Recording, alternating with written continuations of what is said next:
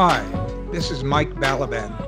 You're listening to Bammer and Me, building community through storytelling and sharing the LGBTQ plus experience. Hi, Khalid. Welcome to Bammer and Me. Thank you so much for agreeing to join us. It's really been a pleasure getting to know you these last few months. How's it going?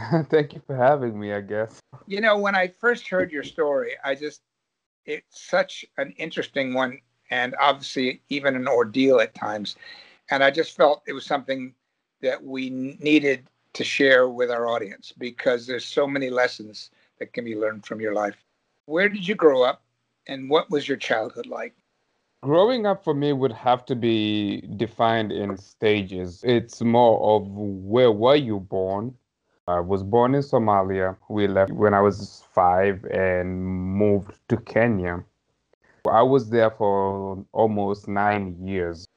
Now let's so, start off with the Somalian experience. Mm-hmm.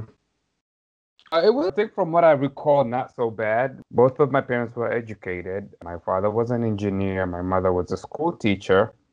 And to be quite frankly, from what I can recall, I think I would say it was something more of a middle class family. I don't recall our house being bigger than everyone else's house on the block. I don't recall it being smaller. It was somewhat peaceful, amazing, and the Civil War broke out and we had to all flee. And that is what subsequently led me to come into the United States. But yeah, I remember we fled in the middle of the night. We weren't much of, we were being told the militia or whatever were on their way, from what I can recall. So that meant that if there were a few towns away, okay, the opposition? To, yes, this is the time for you to run, so to speak and you would pack up everything and go. One of the things that I remember very well was that you, we had to be coached on the way. You can't just go about saying, and no, you had to assume an identity based on every region you crossed over. You know, as now you crossed over this region, if we were ever to be stopped, we had to say, oh, we belong to the same tribe as you guys to avoid persecution. I remember the boys being dressed as little girls in a way that way they wouldn't be taken by the opposition or whoever and taken as you know, soldiers or whatever. Because boys so were they, more likely to be taken than girls. Oh yeah, yeah. Boys were more likely. Girls were seen as weak and no use for them, so to speak. So they would put them in drag or whatever. So that was probably come to think of it now my first experience with a drag show so was fleeing war so how so, long yeah. did it take you to how long did it take you to get from where you were you in the capital of Somalia? No, no, we weren't in the capital. From what my recollection was, we were uh, in a town that was, I'd say, maybe 200 kilometers now, looking at it. No, we had to go ways and around and depend and rely on the radio to hear where the militia was and avoid them. So, what would have maybe taken seven, eight hour drive took us three days to get to Kenya. And the crossing of the Kenyan border, which was at the northern part of Kenya, we had to wait for days in order to be able to be slowly cross in. And we got to the camp and a refugee camp, right? Yep. So that is where I was from the end of 1991 to maybe to the end of 1998 because we came here in January 1999. And so, what was life in a refugee camp in Kenya? It was, to me, at that point, I was what, five, six years old? To the time I was 13, 14. People always ask me, was it traumatic? Was it wild? Was it awful. Looking back at it now, seeing the amenities that I have, yeah, that was absolutely wild. But at that time, did I think it was wild? No, that was basically what it was. It was. You mean you mean uh, the deprivation, or what was wild? Like how you went by with the bare minimum. You didn't have much, so to speak. You know what I mean? But that was the only life I knew. I didn't have an example of what perfection was. So at that time, I think that was pretty normal and okay. Until you come to a better place, can you objectively look back and say, okay, that we really didn't have much back then. So then, how did you get yes. out? The process of asylum into the United States is it was a very long process at that time. I think there's two different ways. Now, if you were sponsored by someone who was in the United States, the process was faster. But because we didn't have someone to sponsor us, we had to wait for an organization or whatever that was at that time. So you go through several stages. People in the United States just assume that, okay, a lot of Americans just assume that, okay, someone just says, oh, I'm a refugee, and the next thing they see is a plane landing and then grabbing them. No, it's a process that takes at least five, six years, you know, seven years at some point, because you have to go through a screening, a pre screening, a big interview, and then you have to go through a lot of health screenings and then you have to get your fingerprints. And then you had a period of a month where you had to learn about the United States and you had videos they were teaching you about things. So all those things didn't happen when you came to the United States. They happened back so that was what kind of took five or six years off. But we were going to school. They had a school for kids. and so we went there. And we eventually came to the United States and Minneapolis, and we were there. Our family's still there to now. Let's hold off a second. You've omitted one major fact. How many were in your family when you left Somalia? And how many were in your family when you arrived in Kenya? Oh, well, I've six biological siblings. On the way from Somalia to Kenya, we went through these little small towns that were being set ablaze. We ran into this little town. So, what used to happen at that time, from my recollection, was that we would always stop by a small town and go through what people left, like food. That's how we were able to find food and water. Like they didn't have convenience stores where you could, or what is it called, truck stop. No, that's not what happened. Like, but you mean the people had already abandoned those towns? Yeah. Yes. So that was what was happening. Now, the best idea was to always wait for the militia to go through and then you drive behind them because being ahead of them meant that you may be in jeopardy of being killed. So you have to wait, hide, and let them pass by, and then you go after. So whenever they ambushed a town, or the people who were fleeing, like us, would come through the town. That's how we were basically able to find food. We my mom found small kids that were like at the age of I'm assuming three, four, five, six the oldest was around seven and eight. Now I'm saying around because these kids were too young to know their own birthdays and what year they were born. So everything we know about their birth date is hearsay, so to speak. And they had been separated from their parents by the violence. Yes, yes, they were separated. So the idea was um, let's just take them with us, and because we were like a whole caravan of people traveling. I was like, let's just take them with us, and when we get to safety, we'll just because then how could you leave kids four or five like that young? So by the time we came to Kenya, it was 30, seven more kids, so 13 kids all in general, and they eventually ended up being a part of our family. We never found their parents. We came to the United States. They were still under the guardianship at that time and by the time we were becoming, we became citizens, they had to have been legally adopted, or they couldn't. I think that was what the immigration law was at that time. So I'm not really sure what it was, but we. And you legally adopt them under the U.S. adoption rules, or under? Yeah, yeah, yeah. So you cannot adopt anyone while still in transition or as an asylum or in refugee because you yourself don't have legal status. You know what I mean? Um. So or you don't have some kind of a legal ground. Like what judge would assign you mm-hmm. adoption if you're still in a refugee camp? You know what I mean?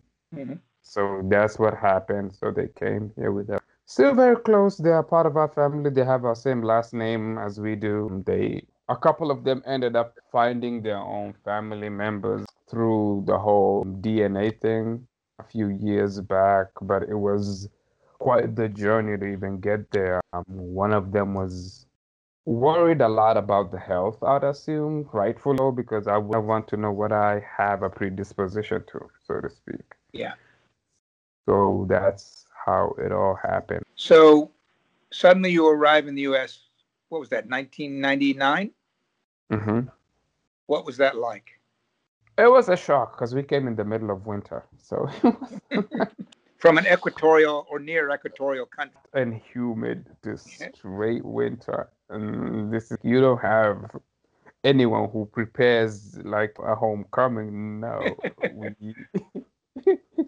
so we went into an apartment, and I remember a lady from the church came and brought some stuff over, and you know we got a lot of coats and boots.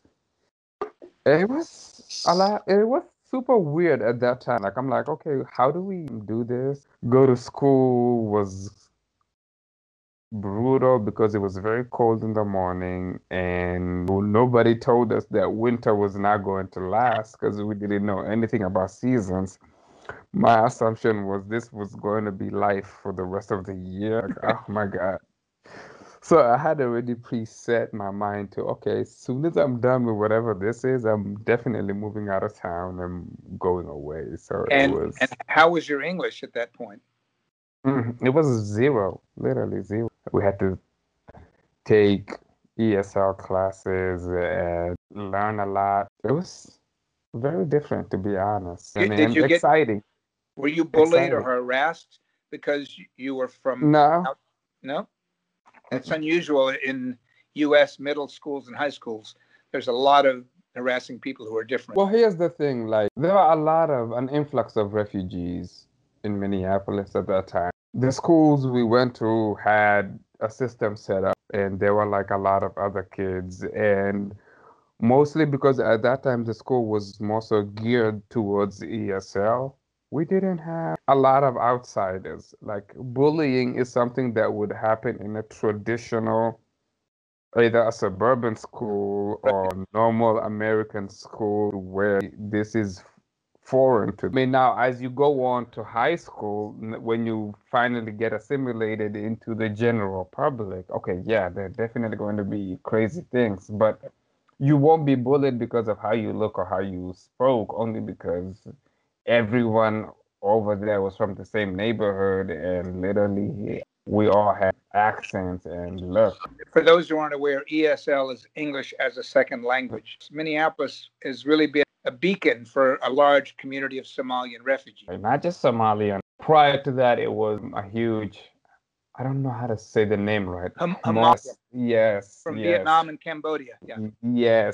So there's a huge population of that. So I'm assuming it must have been a safe haven for them in the 80s or 90s. But as the Minneapolis has always been welcoming. I guess maybe that's probably for a lot of Americans, they always ask, why Minneapolis?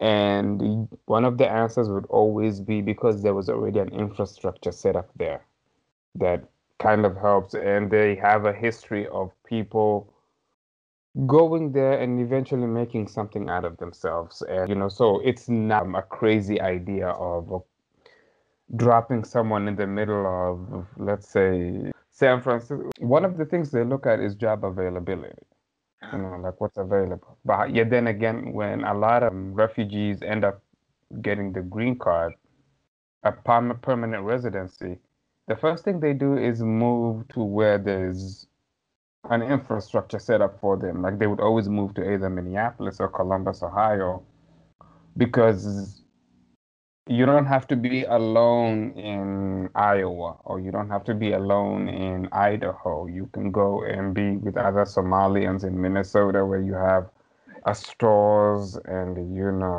restaurants. That's the funny thing about Somalians is the first thing they would always ask you is if you tell them I'm moving to a different city, they'll ask you, is there a Somalian restaurant there? You're like, okay. There's more to life than a Somalian restaurant, but I guess that's how we feel a connection to a place is yeah. stuff that we're used to seeing. So, walk me through. You're now in high school. You're maybe mm. four, 14, 15 years old. Mm. And I believe that's when you first started to have some sense that you might be attracted to, to men and might be different. Is that correct? Yes. How had that? Un- well, there was. A, you always felt that even at a younger age. That I don't know about everyone else. There was that attraction that you felt different. Knowing the whole thing starts by knowing that you're different, you know. And once I know that you're different, I've never been the type of person to look at myself differently. So it was more of okay, well, this is how I feel. Obviously, I'm not attracted to the opposite sex, so we'll have to figure out what it is that I am. I knew what my attraction was. I knew what I would always be interested in looking at. And so it wasn't that I didn't know what homosexuality was. I knew what it obviously was. But now the issue that you struggle with mostly is how to get to that point where you identify with someone or something. So I wonder, how do I get there? You know, how do I get from being confused to eventually being confident enough to say, this is who I am? I had asked you if perhaps you had crushes on some of your peers. Oh, of course. And I recall you telling me, no, that you kind of figured it out more by who you were attracted to in the media. Well, yeah, and that's what I meant by when I earlier told you, okay, I knew who I was by just what I was attracted to looking at. You know what I mean? A lot of people would always look at the Paula Abduls of the world and the Janet Jacksons of the world. And to me, they were just people. Like, I didn't see the beauty, the attraction that everybody else saw in them. I also would watch for the art and what they were doing or the songs. Like I was, but no, I would obviously go to the grocery stores and look at the underwear boxes, and that was step one of kind of your education. yes, that is literally the introduction into who you are. Right. Now, when you go there, you always see a kid looking at those boxes funny, and you're like, okay, you have a long way coming. so, so that is how eventually things ended up. So you also told me, if I recall, you were smack dab in the middle of the 13 kids in terms of age. Is that correct? Yes, I am the deciding vote. I am the seventh, in chronological order. How does one get attention from parents in the middle of 13 kids? Having big kid, like a big family where I'm from at that time, now it may be a little bit different, but back then that was very normal. My dad came from a family where he had, I'm assuming, he once said nine or 12 step siblings. Yeah. So people marrying four wives was not an uncommon thing in Somalia super common, very. So it wasn't different. You only thought it was different when you came to the United States and everyone has a one child and two ch- babies and that's about it. And you're like, right. okay, well, yes, we're totally different. I was always lost. I don't know how many times I went to the fair and they forgot me there. Like they we would all go to the mall and nobody would remember where I was, you know. So it was it was a challenge, but I never saw it as challenge. Just thought it was very different and interesting. Like, why are you guys always losing track of me? And the habit didn't quite stop there. It's still prevalent even to you know when we message each other and I'm in a group chat and they could be talking about me and not notice that I'm there and I'm like, hey, hey, I'm here. And they're like, oh, so it's always, it's an interesting thing. It's an interesting dynamic. I never got upset about it though. So, yeah, you have a lot of equanimity for someone that's been through so much. So, the next question mm-hmm. tell us about what is a common occurrence in Somalian refugee families when parents have the talk with, I don't know if it's their sons or all of their children and, and how that happened to you? Oh, we don't. Conservative communities never talk about sex. sex is completely off the table. People just grow up to get married and eventually they assume you find out everything the first night. If that is your first night. Well, I'm, I'm referring more to the talk that they had with you about before you date someone, you need to let us know so we. Well, here's the there are a lot of issues to where people didn't know who they were at, the, at some point. Like there were a lot of um, like at that time, a lot of people didn't know who their relatives. Were. You know, you have to know if you didn't want to date like someone.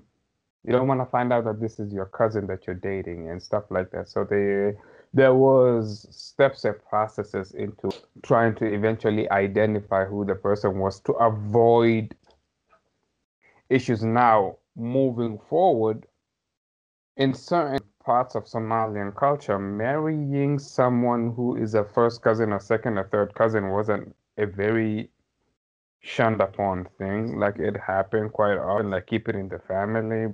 And it's not even the Somalian culture. It's I think in most Islamic world they don't see a problem with that. So, um, so incest is not considered an issue. You can't only you cannot marry a sibling or a first cousin, but maybe a third or fourth cousin removed, I'm assuming is fine. But as the world went on, people have opened their eyes and have seen that, you know, they, there's a world outside of marrying within the family. But yeah, so they had to, back in those days, sort of tell them, especially for someone like my siblings who didn't know who they were or who their parents were. And so it was more of, okay, we have to make sure what you're doing is not incestuous or whatever. So they had to do that. They did that a lot. Anybody they tried to date, for most of them, I never went through that process because a it would have never even it would have been a non-starter. yeah, but you to you told me that when your parents sat you down, what did you tell uh, about about you mean coming out? Because you and I have had several conversations. Yeah. And I've had several. Actually, they were kind of already had a hint and knew um, because a I didn't just come out right out of high school. No, I no I moved out and moved to a different state for college and undergrad, and came back a year or two for Thanksgiving, and that was when I decided to tell them. But there was a bigger issue at that point in our family. Um, one of my siblings was getting engaged, a vegan and meat eating is so big in our culture. If you're not eating goat for lunch and dinner. So yeah, I mean, I told my mom, and she looked at me like, "Well, I already knew, but your sister's marrying a vegan. This is bigger than you. I don't even understand." Why. Oh, she had more of an issue with a vegan than with a homosexual son. From my assumption, that was what it was at that time, only because how would it look serving a vegan meal at a Somalian wedding? That would have been a tragedy. She was way more offended with this whole vegan story than my story. So I'm like, okay, like, no, this isn't about you. Stop making everything about you. I'm like, I've never made anything about me. So she was like, ah. But then, as the years went on, I asked her again, like, that wasn't the reaction I was expecting. She was, she was just more of, what do you want me to say or do about you know, what you're going to do in your bedroom?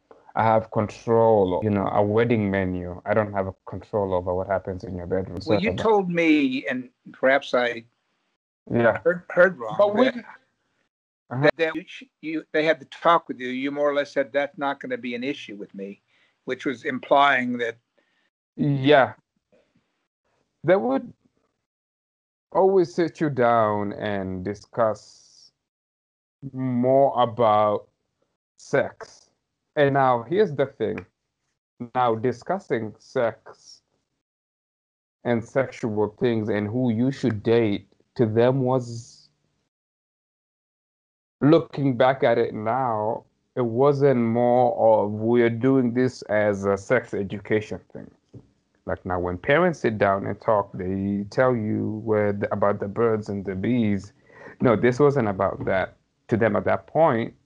It was more about being careful about or trusting or marrying or having sexual intercourse with someone of a different race.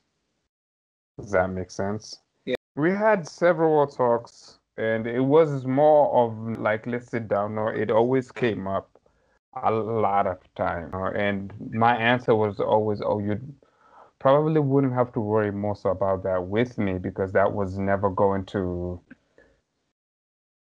ever be an issue only because hey i'm never going to bring a white girl home or get her pregnant or bring shame to the family. And i was just talking to a friend of mine and he was like do you not understand the nuances of what they were trying to tell you. I was like, What do you mean? And he was like, The talk they were trying to have you wasn't something that was more so related to you bringing a girl home or doing this. Maybe they noticed something about you, and this was the talk that they were trying to tell you not to bring shame to the family. Ah. You know what I'm so I'm still foggy about the whole thing. I think enough time has passed. Took it for what it was.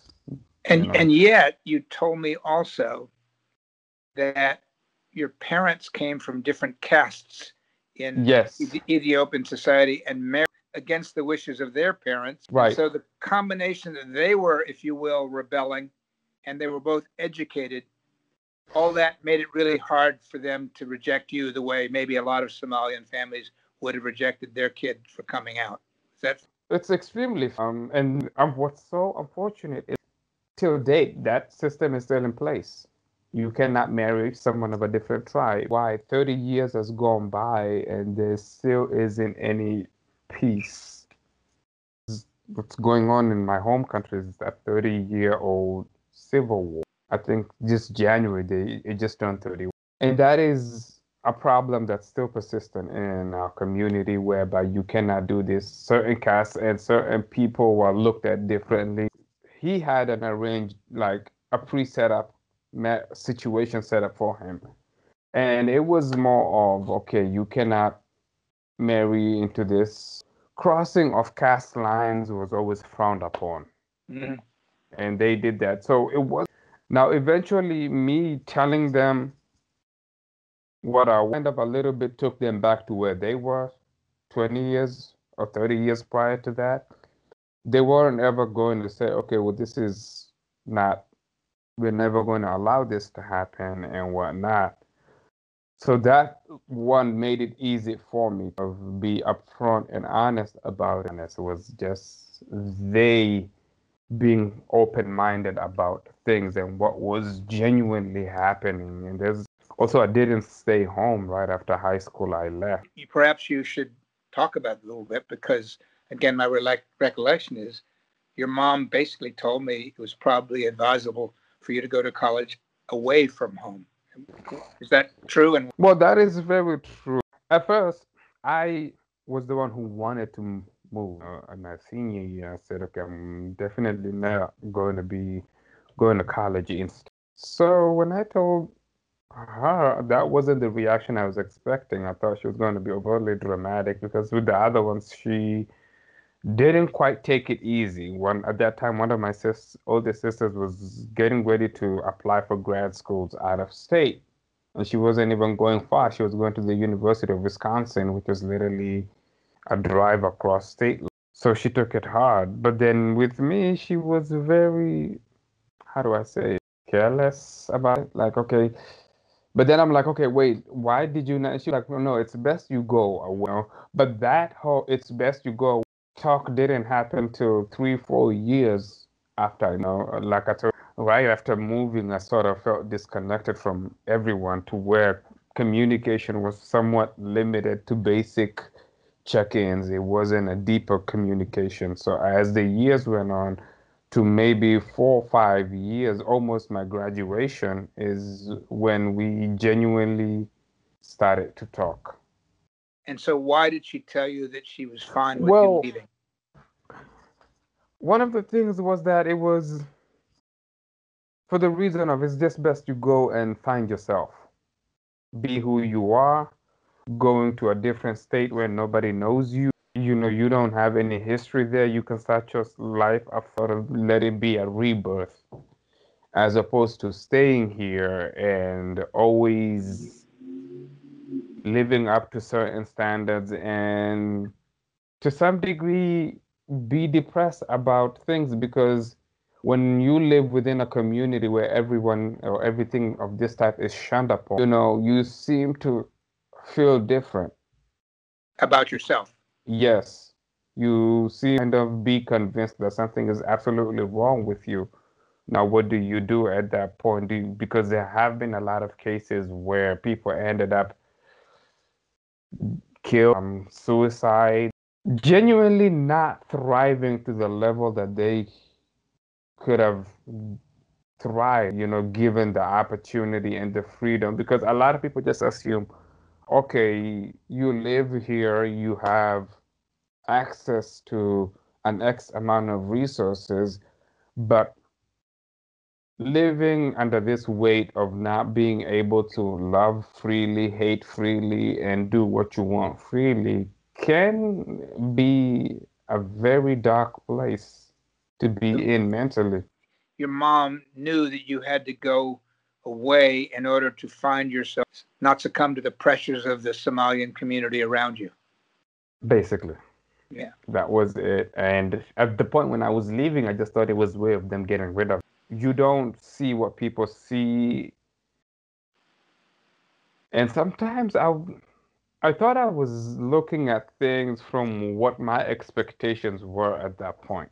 Because the examples that I had were people being excommunicated and just moving and never. So I already put them in that bracket of, oh my God, I'm getting excommunicated.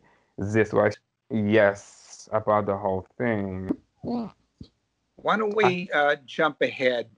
Tell us where you ended up deciding to go to college, how that happened, and what that experience was like. Oh, I decided to go to the University of Kansas. So that's where I went for my undergrad, and that experience was pretty good. Very different.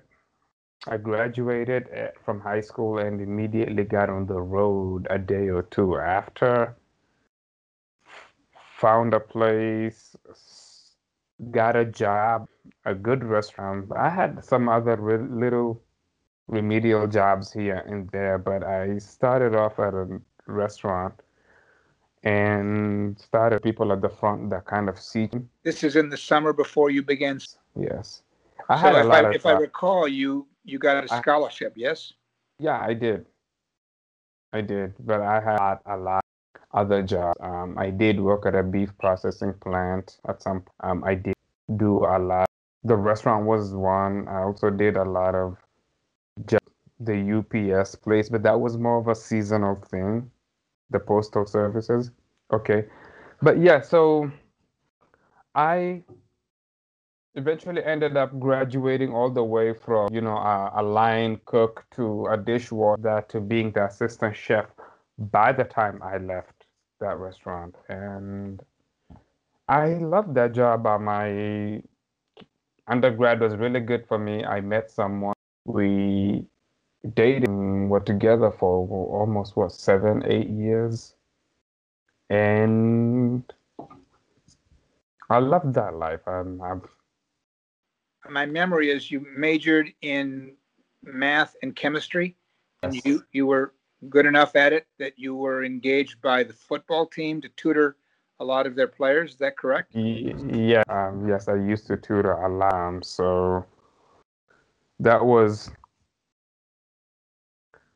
Interesting. I enjoyed tutoring. I used to get a lot of scholarships about.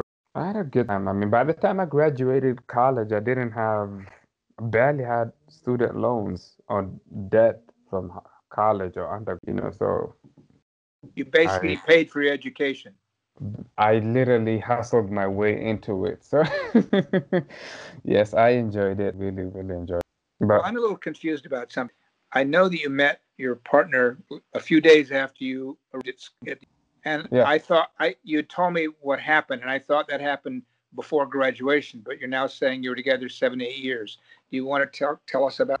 Now, the thing about it is kind of know the steps of dating. Now, are you going to include those years where you weren't exclusive? Are you going to include the drive-by late night hookups as a part of it, or are you genuinely going to say the relationship started from the time we went on the date? You know what I mean? So yeah, because yeah. dating didn't happen till we got really comfortable to this point. A date didn't even make sense. We kind of have to go traditional about it. And he was the first person I met over there. So it's a very gay, uh, you know, in the straight yes. world, you date, meet, and then have sex. In the gay mm. world, more often than not, you have sex and then you decide if you're going to date, right? And then if not, you become friends. You know, you look at people, look at a circle of friends and find out that people have had sex with each other. That's not nice, but yeah, yeah. But that is um, how it. So tell tell us how that unfortunately ended? Oh, he had um, lymphoma. He had cancer. He didn't suffer, but also suffered quite a bit. I was very sad about it. It was a great love. I didn't complain, or he didn't ever want for much. He we were together until death. So how how old yeah. was he? When, how old was he when he passed away? And how long after graduation? Yeah, it was at least three years after graduation. Yeah. So he passed. He, yeah, so I'm getting a little emotional just thinking about it. But yes, he did have lymphoma. He died. It was quick. That's what I can remember. He didn't suffer much. Yeah. You told me something that I found really interesting. Mm-hmm. You talked to me about your experience with death in Somalia and how that had affected you, and it might have, in some way, made your relationship with death different than mine and a lot of other people. Do you want to describe your recovery, if you will, from that? Once you get acquainted with death at the age of five, by seeing dead people along the way, um, there was a big breakout of cholera that used to happen a lot in the camps. Cholera, cholera in Kenya? Yeah. Yes, yeah. So it's typhoid and what to so many people death at to some degree is something that should be very traumatic and it should have been for me but by the time i got into adulthood it got so much a part of me. Like it was just everywhere as a child. I mean, you were stepping over dead people. You know, you were running around, driving around dead people.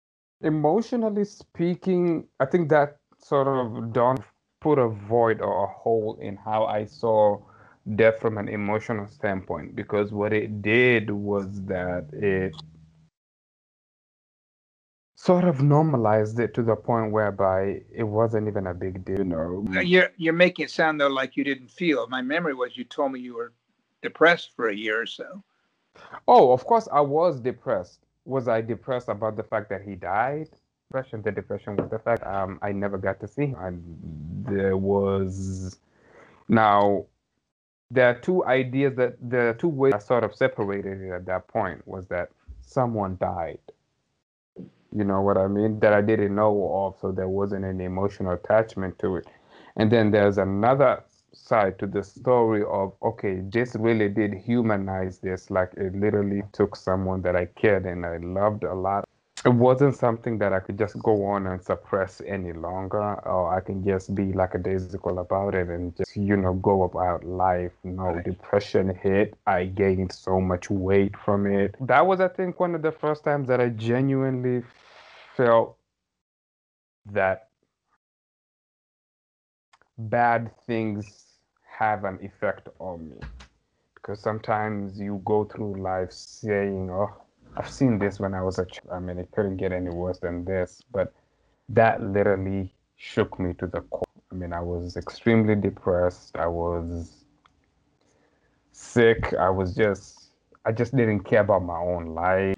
Kind of a, a poignant place to maybe end our first interview and continue with the rest of your life to this point in the next one.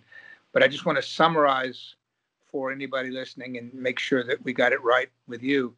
you know, till five in Somalia, seven or eight years in a refugee camp, in uh, four or five years in Minneapolis with a family who we didn't really talk about this, but you shared with me that when you graduated both right. from college and the grad school we'll talk about in our next step. None of your none of your family was there with you, right? Nope, nope, nope. So you've basically been on your own path, pretty much right all your whole life, being right. lost.